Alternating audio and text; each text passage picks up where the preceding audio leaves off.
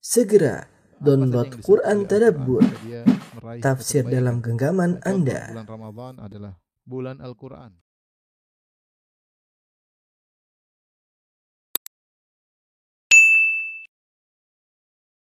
Bismillahirrahmanirrahim. Assalamualaikum warahmatullahi wabarakatuh.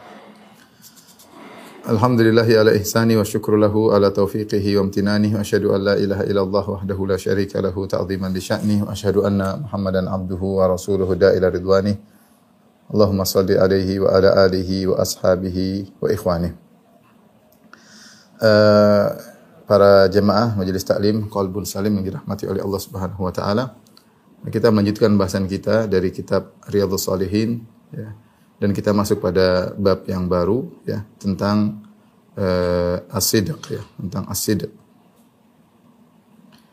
Uh, as-sidq artinya kejujuran.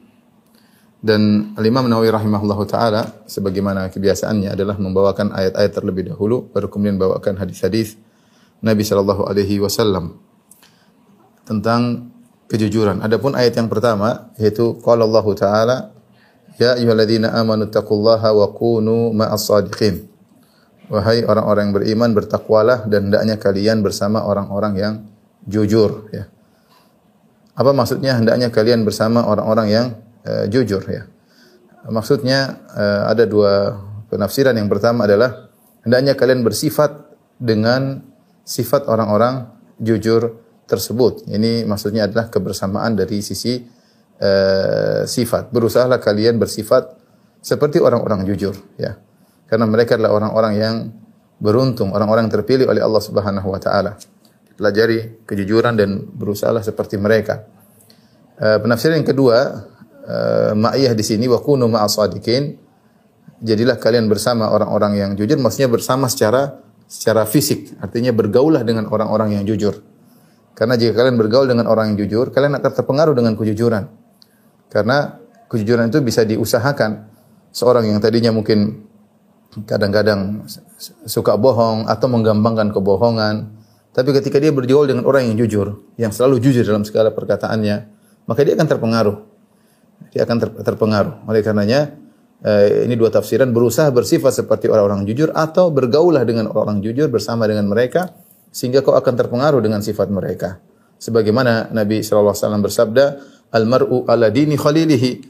Seorang berdasarkan agama temannya, agama sahabatnya. Falyanzur ahadukum man yukhalil.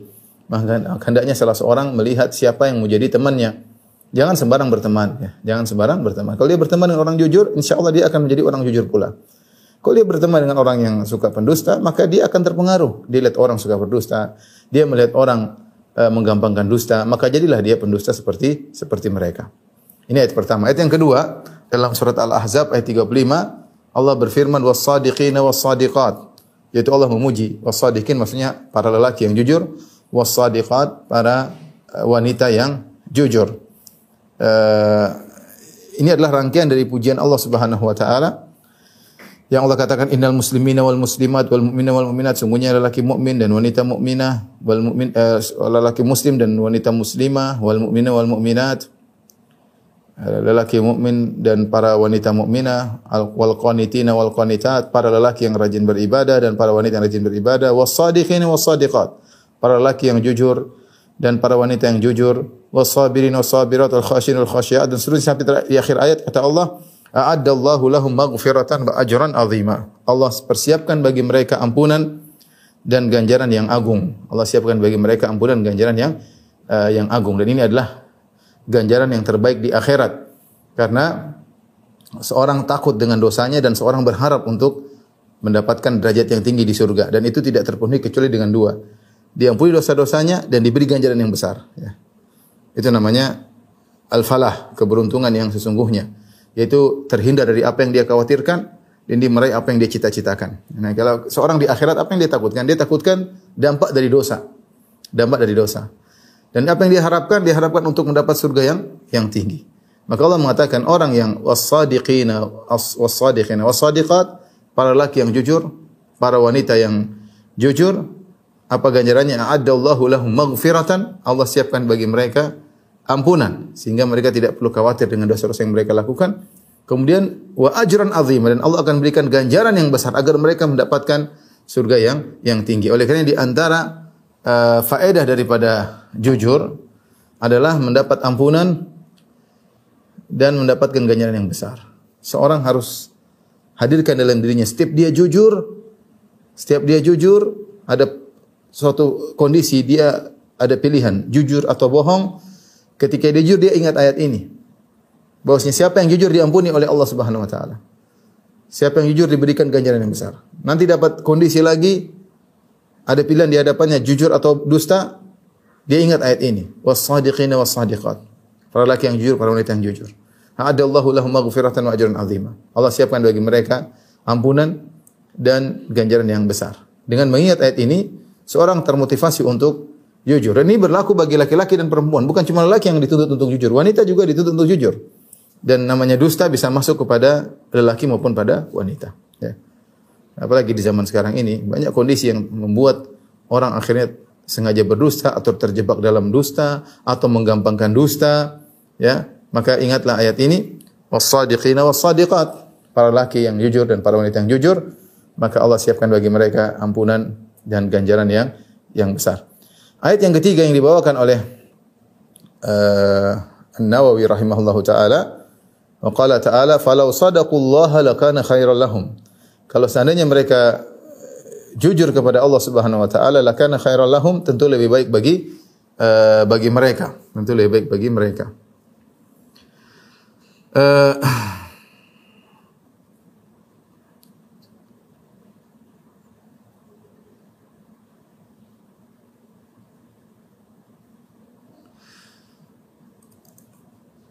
Sebagian ulama mengatakan bahwasanya ayat ini memberi bantahan kepada orang-orang yang menyangka bahwasanya dusta itu mendatangkan kebaikan. Dusta itu menyelamatkan, dusta itu mendatangkan kebaikan. Ini banyak orang seperti itu. Kenapa kau dusta? Biar selamat. Kenapa kau dusta? Biar dapat untung lebih banyak. Kenapa kau dusta? Ya, ada maslahat yang dia dapatkan dusta tersebut. Ya. Dan mereka menyangka demikian. Maka di antara bantahannya firman Allah, "Falau sadaqullaha lakana khairan lahum." Kalau mereka jujur, tentu lebih baik bagi mereka. Kapan pun kita bayangkan bahwasanya dosa itu membawakan kebaikan, kapan pun terbayang dalam benak kita dosa itu mendatangkan kebaikan, yakinlah kejujuran mendatangkan lebih daripada itu semua. Apalagi dalam dosa tidak ada kebaikan. Dan halnya kalau dosa, dosa terpaksa berkaitan dengan nyawa atau berkaitan dengan harta yang dirampas oleh orang itu boleh dusta kata para ulama. Boleh dusta. Ada orang ingin bunuh teman kita, dia tanya, apakah temanmu lagi sama kamu? Jangan kita bilang, iya nanti akan dibunuh. Ini darurat. Atau harta seorang ingin diambil, kemudian dia berusaha mengatakan, enggak, enggak ada hartaku. Enggak apa-apa, menyelamatkan nyawa dan hartanya. Tapi kalau selain daripada itu, maka seorang jangan jangan dusta. Meskipun dalam benaknya kalau dia dusta, dia akan beruntung. Uh, Yakinlah bahwasanya apa pun keberuntungan yang di benaknya gara-gara dusta, yakinlah kejujuran lebih mendatangkan kebaikan daripada itu. Karena Allah mengatakan lakana khairal lahum. Falau sadaqullaha lakana khairal lahum. Kalau mereka jujur kepada Allah tentu lebih baik bagi bagi mereka. Terlebih lagi dalam dosa tersebut tidak ada kebaikan, tapi dosa. Dalam dosa tersebut ada ke, ke, uh, dosa. Inilah tiga uh, tiga ayat uh, yang dibawakan oleh Al Imam Nawawi rahimahullahu taala tentang pentingnya dusta dan faedah-faedah uh, pentingnya bahayanya dusta dan pentingnya kejujuran dan keutamaan-keutamaan jujur kepada Allah Subhanahu wa taala. Taib, uh, apa itu jujur? As-sidq uh, ada as-sidq jujur. Uh, jujur adalah mutabaqatul khabar lil waqi' kata Syekh Utsaimin rahimahullah taala mutabaqatul khabar lil waqi. Yaitu pengkhabaran sesuai dengan kenyataan.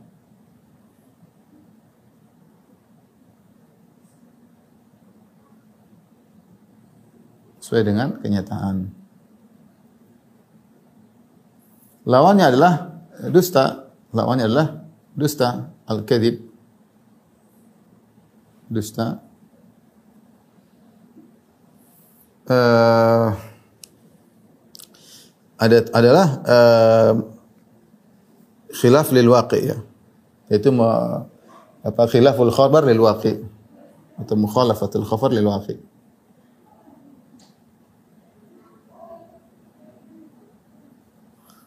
Pemberitaan atau pengkhabaran tidak sesuai dengan kenyataan.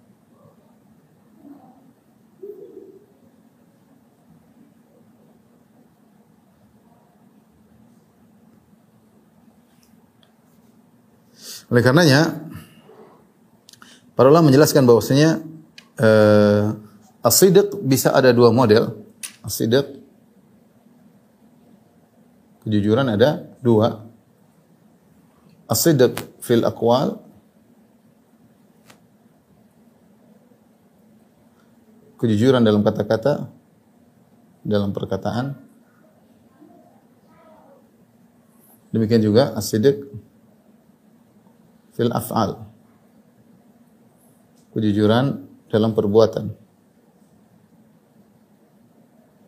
Sebagian seperti Ibnu menambahkan fil ahwal ya, dalam kondisi.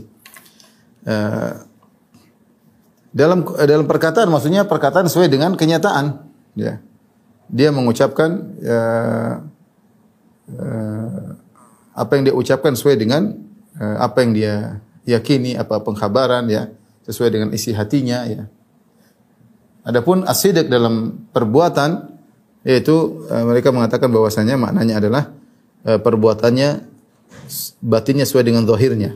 Itu batinnya sesuai dengan zahirnya.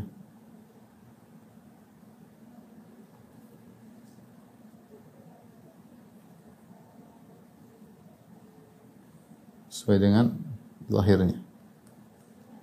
Ini namanya jujur dalam perbuatan. Jangan dia di depan orang eh, apa namanya per- perbuatannya sepertinya indah namun ternyata batinnya tidak tidak demikian ya. Batinnya tidak tidak demikian. Syekh Utsaimin mengatakan dari sini kita tahu bahwasanya eh, al-murai al-murai orang yang ria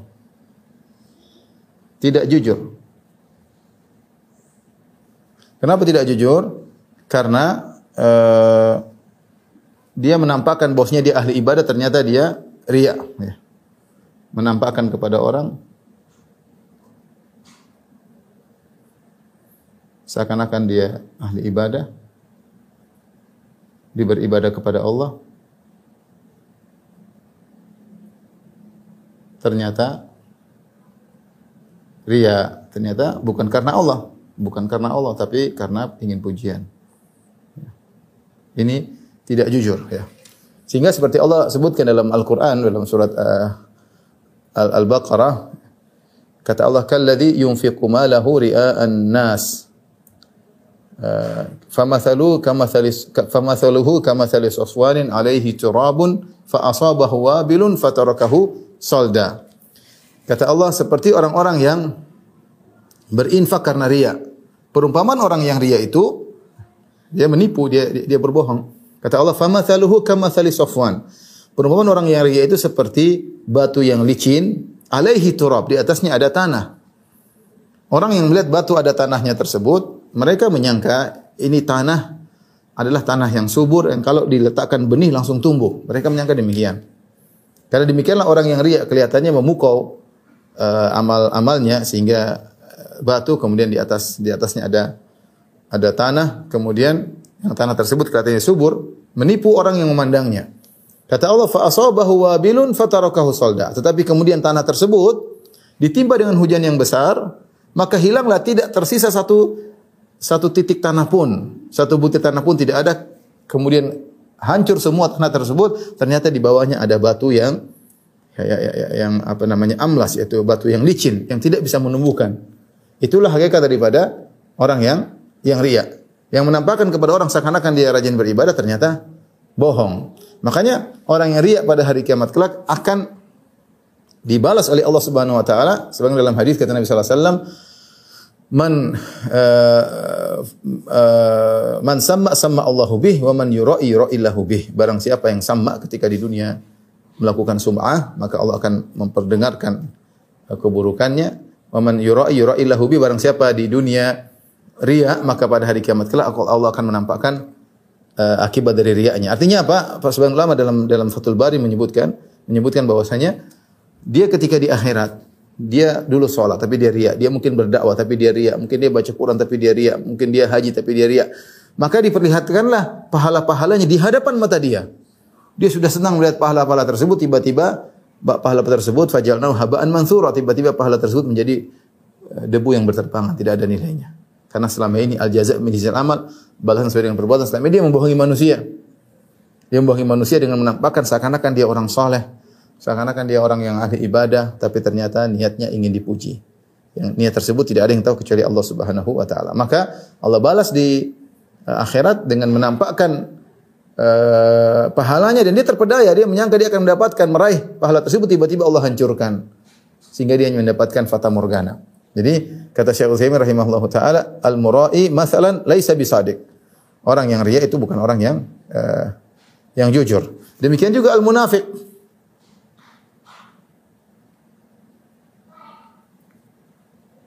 Munafik. Munafik juga tidak jujur. Ini jelas munafik tidak jujur. E, karena dia menampakkan keimanan padahal dia kafir. Ia menampakkan keimanan Islam. KTP-nya Islam kalau bahasa kita. KTP-nya Muslim. Tapi ternyata kafir. Tapi ternyata batinnya kafir.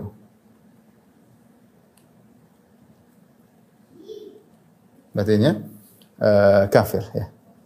Ini penjelasan baik dari Syekh Utsaimin rahimahullah taala ya. Demikian juga uh, ya orang munafik demikian ya. Kelihatannya dia membela Islam, terkadang KTP-nya Islam, tapi dia benci dengan dengan Islam. Dia benci dengan Islam. Bahkan di zaman Nabi SAW, Sebagian mereka ikut dalam jihad. Sebagian mereka ikut dalam jihad. Allah sebutkan, Allah turunkan ayat dalam surat At-Taubah menjelaskan bagaimana mereka ikut jihad dan kadang nampaklah dari kelepasan omongan mereka bahwasanya mereka adalah orang-orang uh, munafik. Adapun orang munafik yang menampakkan kekufurannya itu namanya zindiq. Ya, namanya zindiq. Jadi kalau munafik itu dia sembunyikan, tapi kadang kelepasan ya. ya. Kadang Yahzarul munafiquna an tunazzila alaihim suratan tuna, sur, suratan tunabbi'uhum bima fi qulubihim.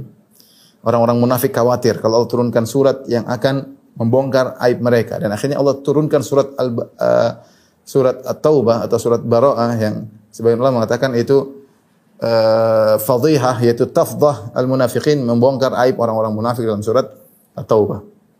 Dan kalau orang yang menampakkan ke, ke, ke, ke kefurannya dalam hatinya namanya zindiq. Ya, jadi munafik menyembunyikan, zindik menampakkan.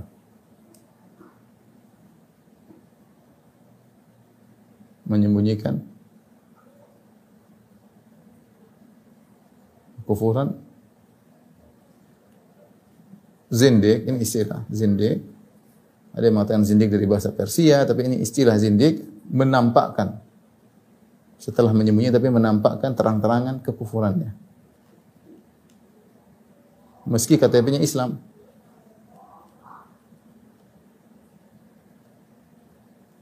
Dan kalau di zaman kita munafik ada, zindik lebih banyak. Jangan bilang tidak ada orang munafik. Di zaman Nabi saja ada orang munafik, apalagi zaman sekarang. Apalagi zaman sekarang. Tapi zaman sekarang banyak yang zindik karena kalau di zaman Nabi orang munafik yang menampakkan kemunafikannya dia akan dihukum, ya. Oleh karenanya mereka menyembunyikan. Tapi kalau sekarang orang zindik, dia nekat ngomong ini, ngomong anu, menjelekkan syariat, menghina syariat. Enggak ada masalah, karena dia selamat. Maka dia berani menampakkan kezindikannya. Ya. Kemudian antara kata Syekh Utsaimin, orang yang tidak jujur di antaranya adalah orang musyrik. Al-musyrik. Musyrik tidak jujur. Tidak jujur. Kenapa? Dia menampakkan dia bertauhid. Menampakkan ia bertauhid, eh, bertauhid, atau mengaku, mengaku menyembah Allah, mengaku bertauhid,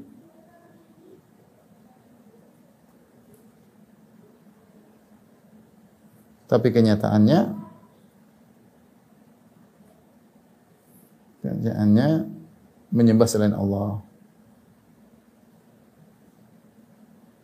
Banyak orang-orang seperti gini ya.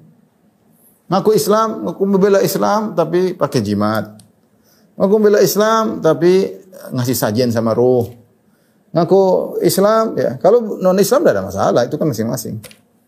Ngaku Islam tapi ternyata menyembelih kepada selain Allah misalnya. Ini terjun dalam kesyirikan. Ngaku Islam tapi minta-minta kepada penghuni kubur misalnya. Ini contoh. Eh, ini namanya orang uh, musyrik. Terjun dalam uh, kesyirikan ya. Kemudian di antaranya beliau juga berkata di antara tidak jujur adalah mubtadi'. Al-mubtadi'. Pelaku bid'ah. Pelaku bid'ah mereka juga tidak sadik, bukan orang jujur ya. Dia menunjukkan mengaku-ngaku bahwasanya dia mencintai Rasulullah dalam omongannya mencintai Rasulullah, cinta Rasul, cinta Rasul, tapi prakteknya semua kebanyakannya tidak ikut sunnah. Kebanyakannya bid'ah, bikin ibadah sendiri, bikin wirid sendiri, bikin zikir joget-joget sendiri, bikin musik-musik sendiri. Nah ini bagaimana? Ini sunnah. Kalau sunnah jelas ahlu sunnah. Ahlu sunnah itu orang yang begitu sunnah Nabi SAW. Dia tidak beribadah kecuali dengan sunnah Nabi SAW. Bagaimana seorang mengaku cinta kepada Nabi SAW tapi eh, kemudian hanya ngaku doang ya. Prakteknya prakteknya tidak tidak demikian. Prakteknya tidak tidak demikian. Nah, eh, kalau saya boleh apa namanya? Eh, boleh klasifikasikan, maka ini jurnal perkataannya perkataan tidak sesuai dengan ini sidik fil akwal, jujur dalam perkataan. Perkataan tidak sesuai dengan kenyataan. Ya, ini di antaranya adalah seperti musyrik dan mubtadi. Ya. Kalau sidik fil akwal, fil af'al, kejujuran tidak sesuai dengan perbuatan. Seperti murahi al munafik. Al munafik itu uh, kejujuran dalam perbuatan. Batinnya uh, maaf ini Maksudnya perkataan sesuai dengan kenyataan.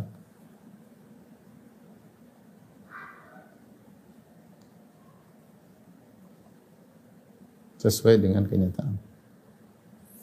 Sehingga eh, di antara al-musyrik bohong karena perkataan tidak sesuai dengan kenyataannya, prakteknya. Mubtadi juga pelaku bid'ah adalah tidak jujur. Kenapa? Karena pengakuannya cinta pada Rasul, tapi prakteknya meninggalkan sunnah Rasul. Adapun itu dalam perkataan dalam perbuatan tadi al-murai orang yang ria munafik juga tidak tidak jujur pelaku bid'ah tadi tidak tidak jujur Baik uh, tolong di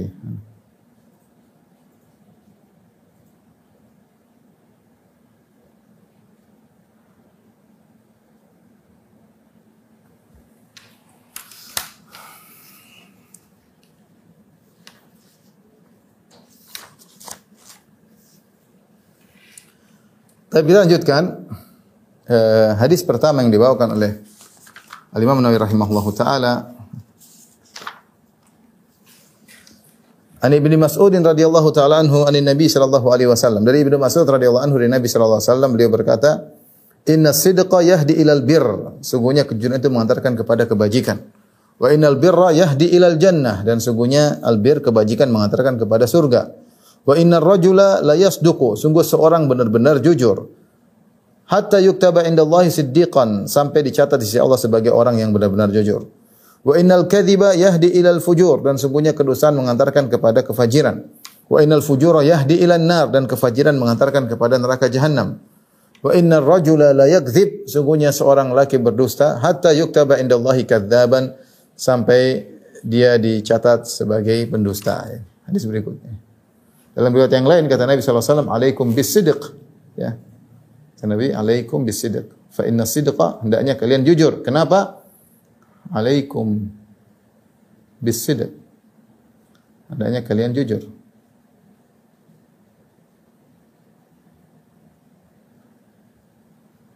Kenapa? Fa inna sidqa yahdi ilal bir. Karena as-sidq kejujuran mengantarkan kepada al-bir kejujuran mengatakan kepada kebaikan.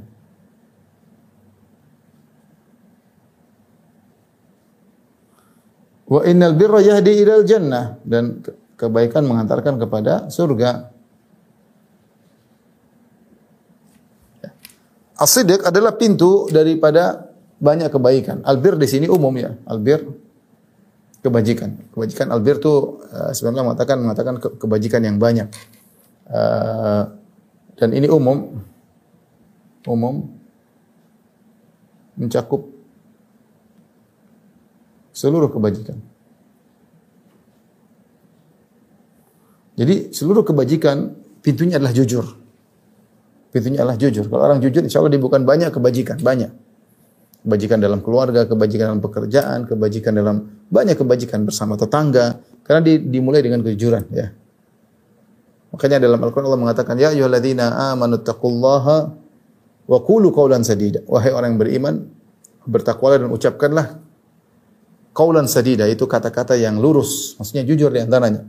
Apa faedahnya? Yuslih lakum a'malakum. Allah akan memperbaiki amalan kalian. Itu Allah akan jadikan kalian kebajikan. Jadi kalimat kata-kata yang jujur ya uh, mengakibatkan islahul a'mal. Kata Allah wa qulu qawlan sadida, ucapkanlah kata-kata yang lurus yang jujur. Apa apa buahnya? Yuslih lakum a'malakum. Maka Allah akan menjadikan amal kalian menjadi lurus, menjadi baik. Allah akan bukakan kalian kebajikan. Subhanallah orang yang jujur dia akan mendapat kebaikan, buka pintu kebaikan di mana pun dia berada. Di rumah dia akan terbuka pintu kebaikan, bersama anaknya dia pintu, pintu kebaikan, uh, di, di kantor dia buka pintu kebaikan, ketika dia berdagang dia buka pintu kebaikan. Banyak kebaikan yang dia peroleh dengan kejujuran tersebut. Ketika dia belajar dia membuka pintu kebaikan. Seperti itu ya. Jadi albir ya. Kemudian kalau sudah buka pintu kebaikan, ya ingat jadi eh, kalau kita bahasa kita jujur kunci pintu-pintu kebaikan. Baik. Di rumah, di kantor sama anak-anak sama siapa pun. Kemudian kebaikan tersebut akan mengantarkan kepada al-jannah, kepada surga. Benar firman Allah Subhanahu wa taala, "Innal abrara lafi na'im." Kata Allah, "Innal abrara lafi na'im." Sesungguhnya orang-orang yang baik, orang-orang yang bajik yang melakukan kebajikan, orang-orang yang baik yang melakukan kebajikan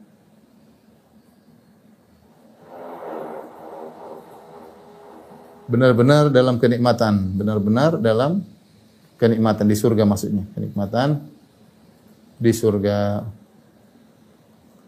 Ya. Jadi ini pentingnya kita jujur karena jujur itu ada rentetannya. Ya.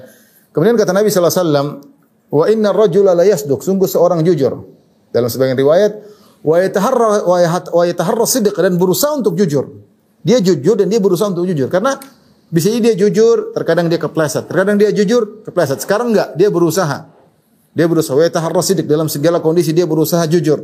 Dia berusaha jujur, berusaha jujur. Allah tahu demikian, Sampai kata Nabi SAW, hatta yuktaba indallahi siddiqan. Sampai dia diberi stempel, dia adalah orang yang siddiq. Kalau orang sudah distempel oleh Allah, bahwasanya dia adalah seorang yang siddiq, dicatat seorang siddiq, dia tidak akan berdusta. Kenapa? Sudah menjadi sajia, sudah menjadi perangainya. Tadinya bukan perangai, kadang jujur, seringnya jujur tapi kadang bohong. Seringnya jujur, kadang bohong. Tapi sekali ini dia berusaha. Berusaha, berusaha, berusaha, berusaha. Sampai jadilah dia orang yang dicatat sebagai siddiq. Itu orang yang senantiasa jujur. Kalau sudah seperti itu maka luar biasa ya.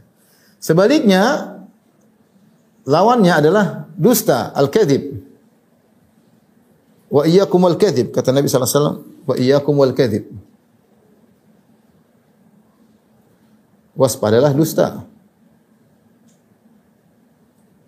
Ya. Kenapa Rasulullah jelaskan fa innas fa innal kadhiba yahdi ilal fujur. Al-kadzib Kenapa? Al-kadzib dusta yahdi ilal fujur, mengantarkan kepada al-fujur. Ya, kemaksiatan. Uh, kemudian wa innal fujura yahdi ilan nar dan kefajiran mengantarkan kepada nar, neraka jahanam. Dan ini benar. Perhatikan di sini, al-fujur di sini umum, mencakup mencakup banyak maksiat.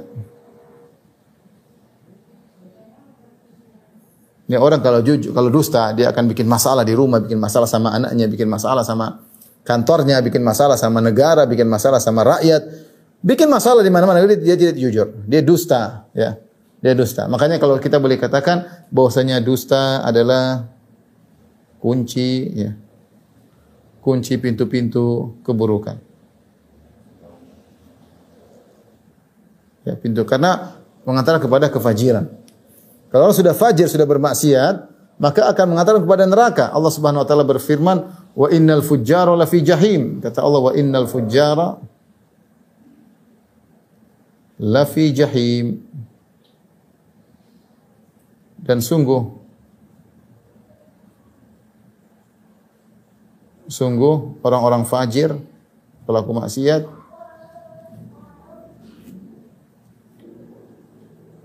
benar-benar dalam neraka.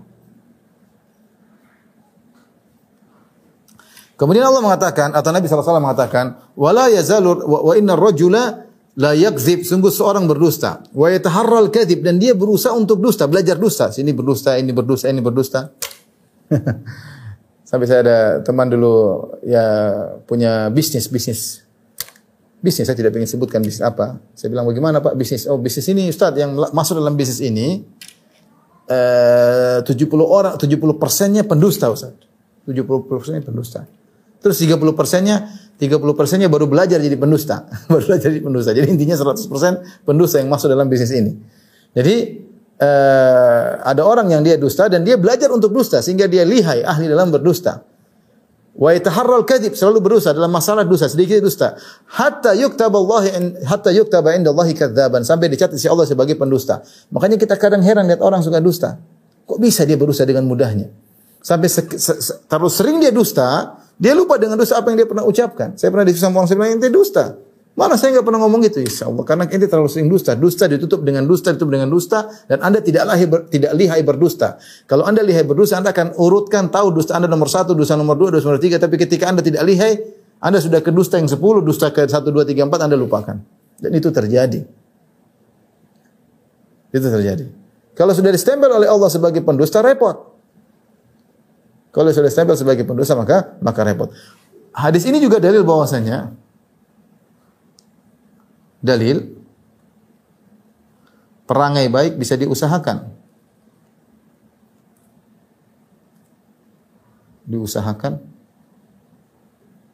Sebagaimana juga perangai buruk bisa terlatih. Buruk bisa dilatih. Dusta itu bisa dilatih sehingga jadi pakar dusta.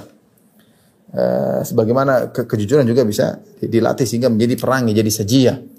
Jadi perangi seseorang dan seorang waspada jangan sampai dia menjadi pendusta distempel pendusta oleh Allah Subhanahu uh, wa taala. Sebab dalam hadis kata Rasulullah sallam, "Wa man yatasabbar yusabbirullah." Siapa yang berlatih untuk bersabar maka dia akan menjadi penyabar. Allah akan menjadikan dia penyabar. Maka siapa yang yataharrar sidqa yang berusaha untuk jujur dalam segala jujur. Kalau dia kepleset, eh maaf saya salah ngomong. Dia langsung berusaha jujur. Ya, maka sampai Allah catat dia sebagai seorang yang jujur dan dia akan meraih pahala yang sangat sangat besar. Ya, tadi sudah disebutkan uh, diampuni dosa-dosanya dan akan meraih ganjaran yang uh, yang besar.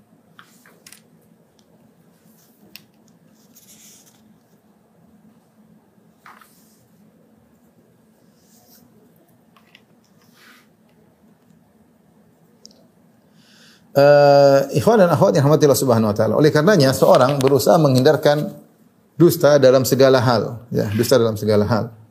Dia berusaha jujur ya. Di antara dusta-dusta yang seorang bisa lakukan, misalnya dusta dalam uh, janji, ya. Dusta dalam ngomong, dusta dalam janji, ya. Saya tulis sini model-model dusta yang harus dihindari.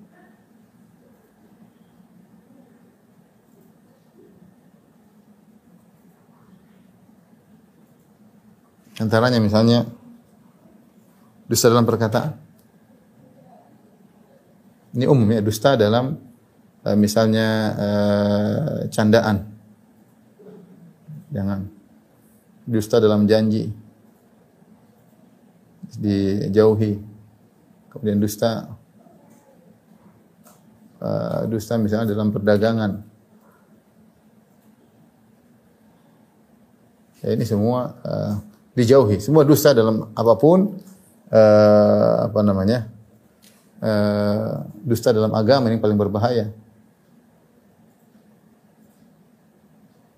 Ya misalnya uh, hadis palsu, hadis palsu, misalnya, Eh, misalnya apa namanya eh, eh, atas nama ulama misalnya, kalau tidak sengaja ada seorang sekarang salah, salah nukil, oke lah. Tapi kalau sengaja berdusta nama ulama ini repot. Dan Imam Syafi'i begini-begini ternyata tidak tidak demikian. Ini namanya dusta dalam uh, agama. Yang paling bahaya adalah dusta membawakan hadis palsu. Dan ini dusta yang paling parah. Ini dusta paling parah. Uh, Di antara dusta juga misalnya dusta dalam mimpi. Dusta dalam mimpi. Dalam menceritakan mimpi.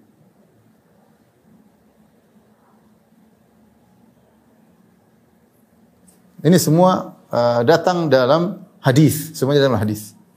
Larangan. Sebenarnya dalam hadis Rasulullah SAW mengatakan siapa yang berdusta dalam mimpi maka dia akan disuruh oleh Allah untuk menggabungkan dua biji uh, gandum. Jadi tidak akan bisa menggabungkannya.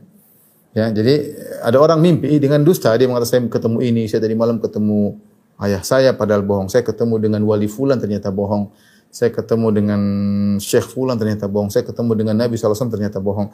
Ya ini yang, yang tahu dia dosanya Allah Subhanahu Wa Taala. Tapi ada orang suka obral dusta, dusta, ngaku ya. Ada yang saya tiap malam ketemu Nabi Shallallahu Alaihi Wasallam, kemudian cerita-cerita begini. Uh, Allah alam dengan perkataan mereka. Tapi uh, waspada ya. Contoh seperti ada sebagian yang pernah mengaku bertemu dengan Nabi, kemudian Nabi mengatakan umurmu tidak akan sampai 40 tahun. Tidak 40. Ternyata dia meninggal umur 41. Ya itu kan repot seakan-akan Nabi bohong dalam mimpi tersebut ya. Jadi hati-hati seorang tidak apa namanya uh, gampang kemudian mengaku-ngaku mimpi ini, mimpi ketemu ini, mimpi ketemu anu. Karena seorang terkadang masyarakat lebih langsung terima ketika dia bilang saya mimpi ketemu ini, saya mimpi ketemu fulan, saya ketemu fulan, saya ketemu Abu Bakar misalnya, ketemu Umar bin Khattab, saya ketemu Abdul Qadir Jailani, saya ketemu Imam Syafi'i. Misalnya orang langsung percaya. Ya, orang sudah masyarakat itu umum mereka menggunakan perasaan daripada nalar. Sehingga mereka tidak lagi menimbang amal orang ini benar atau tidak. Ini orang sudah cerita dia sudah dia wali Allah selesai. Selesai. Dusta dalam candaan juga uh, tidak tidak baik ya. Dalam candaan tidak baik dan terkadang bisa jadi dosa ya. Kata Rasulullah SAW, "Ana za'imun bi baitin fi rabadil jannah liman tarakal liman tarakal kadhiba in kana mazihan. Aku menjamin surga di bagi, istana di bagian pinggiran surga bagi orang yang meninggalkan dusta meskipun hanya bercanda. Dan di antara yang haram adalah berdusta untuk menyenangkan hati orang lain, tertawa. Ini meskipun niatnya baik membuat orang tertawa tapi hukumnya haram. Kata Nabi wasallam, "Wailun lil uh, wailun liman yuhadditsu uh, liman haddatsa fayakdzib liut liut hika bihil kaum wailun lahu thumma wailun lahu. Aku qala Nabi sallallahu alaihi wasallam. Kata Nabi sallallahu alaihi celaka bagi orang yang bercerita kemudian dia dusta untuk membuat orang lain tertawa uh, celaka baginya celaka baginya. Rasulullah SAW sebutkan celaka celaka tiga kali ya. Jadi tidak ada majelis-majelis uh, kemudian kumpul seorang ngomong cerita dusta cerita dusta supaya orang tertawa ini meskipun tujuannya menyenangkan orang dan namun ini hukumnya adalah dosa. Bahkan dikatakan wailun lahu celaka baginya celaka baginya. Tidak boleh kita bikin cerita. Eh, saya tadi ketemu ini kemudian ternyata begini, ternyata kita bohong. Tidak boleh ya. Tidak boleh. Apalagi majelis eh, lawakan tidak tidak tidak. Jangan dihadiri karena Rasulullah mengatakan la tuktsirid dhahik fa inna kathrata dhahik tumitul qulub. Jangan jangan terlalu banyak tertawa. Sungguhnya uh, kebanyakan tertawa mematikan hati. Kemudian dusta dalam janji. Ini orang munafik. Ya. Dusta munafik, sifat orang munafik. Dusta dalam omongan secara umum, idza haddatsa kadzaba wa idza wa'ada akhlafa. Jika ngomong dusta, ya. Semuanya dusta dalam omongan.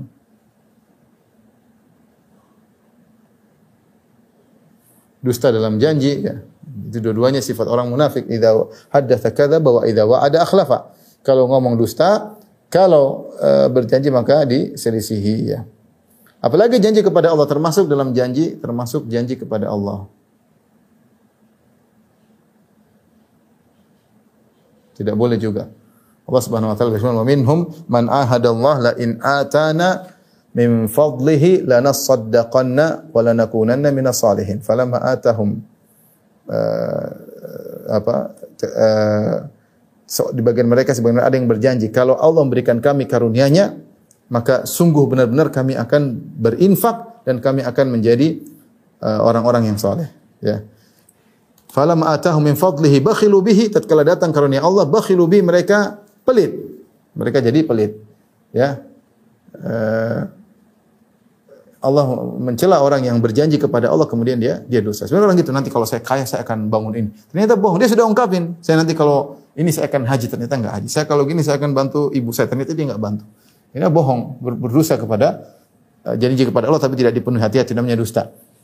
Dosa dalam perdagangan nanti akan datang hadisnya Rasulullah SAW mengatakan wa in kadzaba wa katama uh, muhiqat barakatu bai'ihima jika ternyata seorang kemudian mereka berdua pelaksana transaksi berdusta dan menyembunyikan aib barang dagangan, maka akan dicabut keberkahan dari perdagangan mereka.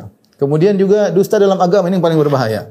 Hadis palsu, ya kata Nabi SAW, Man kadzab alaihi muta'ammidan falyatabawa maka adhu minan nar. Barang siapa yang sengaja berdusta namaku, berdusta atas namaku, siapkan kaplingnya di di neraka. Contohnya dusta atas nama ulama, bilang ulama bilang gini, ulama bilang gini, padahal uh, dusta uh, dan ini berbahaya. Kalau ada orang salah nukil itu wajar, salah nukil, salah paham. Tapi kalau sudah tahu ulama tidak begitu kemudian dia sengaja uh, atau dia apa namanya uh, berdosa senama ulama maka ini kaitannya dengan agama ini lebih berbahaya lagi. Ini semua harus dihindari. Maka seorang harus jujur dalam menceritakan mimpi. Di, di antara juga uh, dusta dusta dalam nasab. Ya, Nabi mengatakan man man da'a ila ghairi abihi. Barang siapa yang mengaku kepada bukan ayahnya, dia mengatakan saya dari keturunan ini, saya dari keturunan anu, saya dari suku ini padahal bohong, maka dia eh, apa namanya diancam oleh Nabi sallallahu alaihi wasallam. Ini semua datang dalam hadis melarang. Maka seorang harus jujur dalam mimpi. Kalau nasab benar, saya orang suku ini jujur, saya keturunan ini jujur. Kalau enggak enggak benar jangan ngomong. Kalau bercanda juga harus jujur. Uh, bicara harus jujur, kalau janji pun harus berusaha jujur berdagangan di luar jujur, apalagi dalam hadis-hadis, dalam ayat-ayat berusaha untuk menyampaikan sebagaimana mestinya. Sebagai contoh, saya sering sampaikan, orang-orang liberal, mereka sering bohong. Ini kerjaan orang-orang liberal. Ya, mereka dalam dalam disertasi saya, mereka nukil perkataan paling ahli tafsir, menggiring orang kalau baca, kayaknya ahli tafsir, kayaknya Imam Tabari, kayaknya Imam uh, Imam uh, Razi, kayaknya Imam uh, Ibnu Katsir kayaknya menyatakan bahwa semua agama masuk surga. Kalau kita baca sekilas seperti itu, ternyata mereka pendusta. Mereka pendusta. Ini saya sudah bahas setiap hari setiap hari Ahad. Ini contoh berdosa nama berdosa atas nama ulama menipu umat. Seakan-akan bahwasanya para ulama tersebut mendukung pemikiran mereka ternyata semuanya hanyalah kedustaan semata. Ini inilah dosa-dosa yang harus di, dihindari. Tapi dusta yang dibolehkan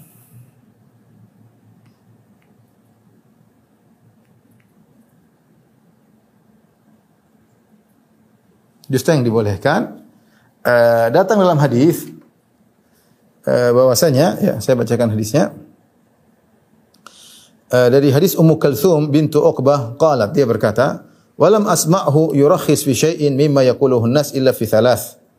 Aku tidak mendengar Rasulullah SAW memberi keringanan yaitu untuk dusta tentang apa yang diucapkan oleh orang masyarakat kecuali dalam tiga perkara al harbu dalam peperangan. Yang kedua islahu bainan nas. Yang kedua adalah mendamaikan uh, dua orang bersengketa. Kemudian hadis rajuli imra'atahu, seorang laki ngobrol dengan istrinya yaitu dalam rangka saling mencintai. Wa haditsil mar'ati zaujaha dan seorang wanita ngobrol dengan suaminya. Hadis riwayat uh, Muslim. Jadi dosa yang dibolehkan tiga. Uh, yang pertama adalah dalam perang.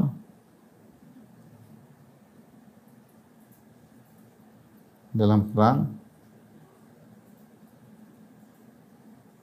Kemudian yang kedua, untuk islah, untuk mendamaikan islah. Yang bersengketa. Ini boleh. Yang ketiga, eh, obrolan suami istri. Istri kepada suami, suami kepada istri. Yang kata perlu maksudnya adalah untuk untuk menambah kecintaan di antara mereka ya. Dan ini menunjukkan bahwasanya cinta kasih di antara suami istri sangat penting bahkan bohong boleh misalnya memuji kamu sangat cantik kamu sangat apa tidak apa-apa Gombal-gombal antara suami dengan istri boleh diperbolehkan dalam rangka menumbuhkan cinta kasih di antara mereka. Bukan gombal, bukan bohong untuk menjatuhkan hak salah satu di antara keduanya. Tidak boleh. Obrolan suami istri yang menumbuhkan kasih sayang maka dibolehkan. Al-harbu peperangan dalam perang juga boleh bohong. Kalau kita punya kekuatan jangan terang-terangan kepada musuh.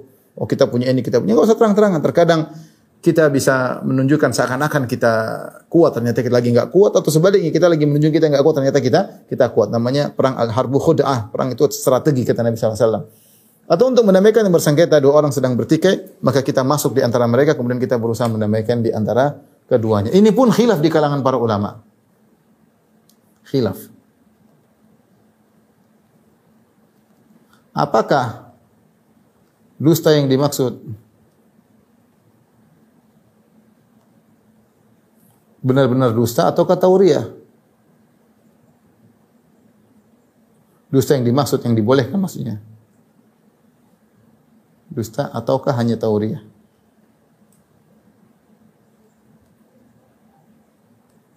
Tauriah itu apa? Tauriah adalah mengucapkan sesuatu yang hak tapi disalahpahami oleh pendengar. Sengaja membawakan sesuatu yang hak diucapkan dengan cara tertentu sehingga yang mendengar salah paham. Seperti yang dilakukan oleh Abu Bakar radhiyallahu taala anhu ketika Abu Bakar berjalan dengan Nabi Shallallahu Alaihi Wasallam maka orang berkata, wahai Abu Bakar siapa di depanmu? Maka Abu Bakar berkata, hadha hadin ila tarik. Ini penunjuk jalan. Orang yang mendengar menyangka Muhammad di depannya itu adalah penunjuk jalan ke mana-mana. Padahal Nabi Muhammad SAW sendiri tidak tahu jalan. Maksud Abu Bakar adalah penunjuk jalan ke surga. Penunjuk jalan ke surga. Namun yang mendengar salah paham. Apa yang diucapkan Abu Bakar itu benar, tapi yang mendengar salah paham. Ya, uh, dan itu apa namanya? Uh, namanya tauriah. Namanya uh, tauriah. Ya. Ya misalnya apa namanya? Misalnya orang mau mengambil sesuatu saya tidak saya tidak tidak dapat di kantong memang. Memang tidak ada. Saya tidak punya uang lihat di kantong. Ya saya tidak punya. Di kantong saya nggak ada kosong. Tidak ada uang di sini. Ya benar tidak ada uang di sini tapi ada uang misalnya di dompet belakang atau mana. Itu namanya uh, tauriah ya. Ucapan jujur tapi disalahpahami oleh yang uh, mendengar. Seperti sebagian ulama dipaksa untuk mengatakan Al-Qur'an itu makhluk. Kalau tidak dibunuh, maka di antara mereka ada yang tauriah dia mengatakan Zabur, uh, Taurat, Zabur, Injil, Al-Quran, Suhuf Ibrahim, hadi makhluk. Ini semua makhluk. Maksudnya jarinya makhluk. Dia bukan maksudnya kitab-kitab suci tersebut. Ya, karena kalau dia bilang Al-Quran makhluk, kalau dia bilang Al-Quran bukan makhluk, dia dibunuh. Maka dia mengatakan dengan tauriah, uh, Suhuf Ibrahim, Taurat, Injil, Al-Quran, Zabur, ini makhluk. Jari saya ini makhluk maksudnya. Ini namanya at-tauriyah. Ya, ini dalam kondisi tertentu uh, apakah yang di, yang dibolehkan ini dalam perang, dalam berseng, meng, me, apa namanya? mendamaikan yang bersengketa, obrolan suami istri ini hanya sekedar tauri yang dibolehkan ataukah boleh benar-benar bohong? Dua pendapat di kalangan para ulama. Jadi apakah dusta atau kata yang benar ini Allah alam bisab yang benar boleh benar-benar dusta. Yang benar boleh benar-benar dusta. Dan dipraktekkan oleh para sahabat seperti para sahabat ketika akan membunuh Ka'ab bin Ashraf uh, orang Yahudi, uh, mereka dusta, mereka dusta kepada dia sehingga kemudian mereka membunuh uh, Yahudi tersebut. Ya, ini uh, yang benar adalah boleh benar-benar uh, dusta. Secara umum bahwasanya dusta boleh juga dalam kondisi darurat seperti jika sudah saya sampaikan tadi ya uh, juga diperbolehkan dalam kondisi darurat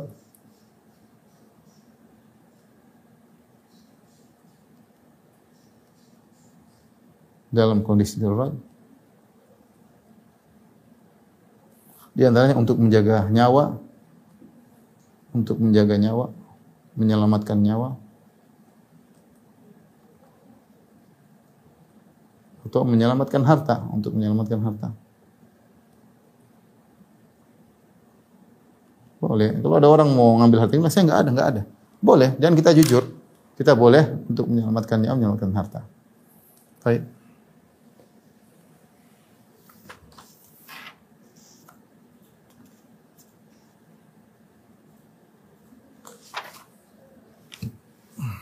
Taib, saya rasa mungkin sampai di sini aja dulu. Insya Allah kita lanjutkan pada pembahasan uh, dua pekan lagi. Mungkin demikian saja apa yang bisa saya sampaikan. Kurang bisa mohon maaf. Wabillahi taufiq walhidayah. Assalamualaikum warahmatullahi wabarakatuh.